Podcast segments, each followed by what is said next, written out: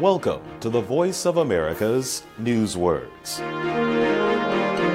This news word is a big one xenophobia.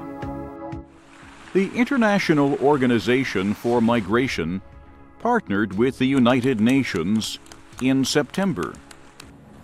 The United Nations now has a UN migration agency.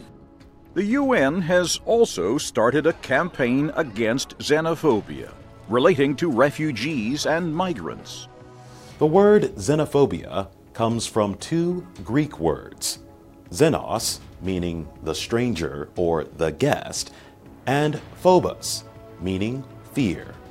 Over time, xenophobia has come to mean hatred or fear of foreigners.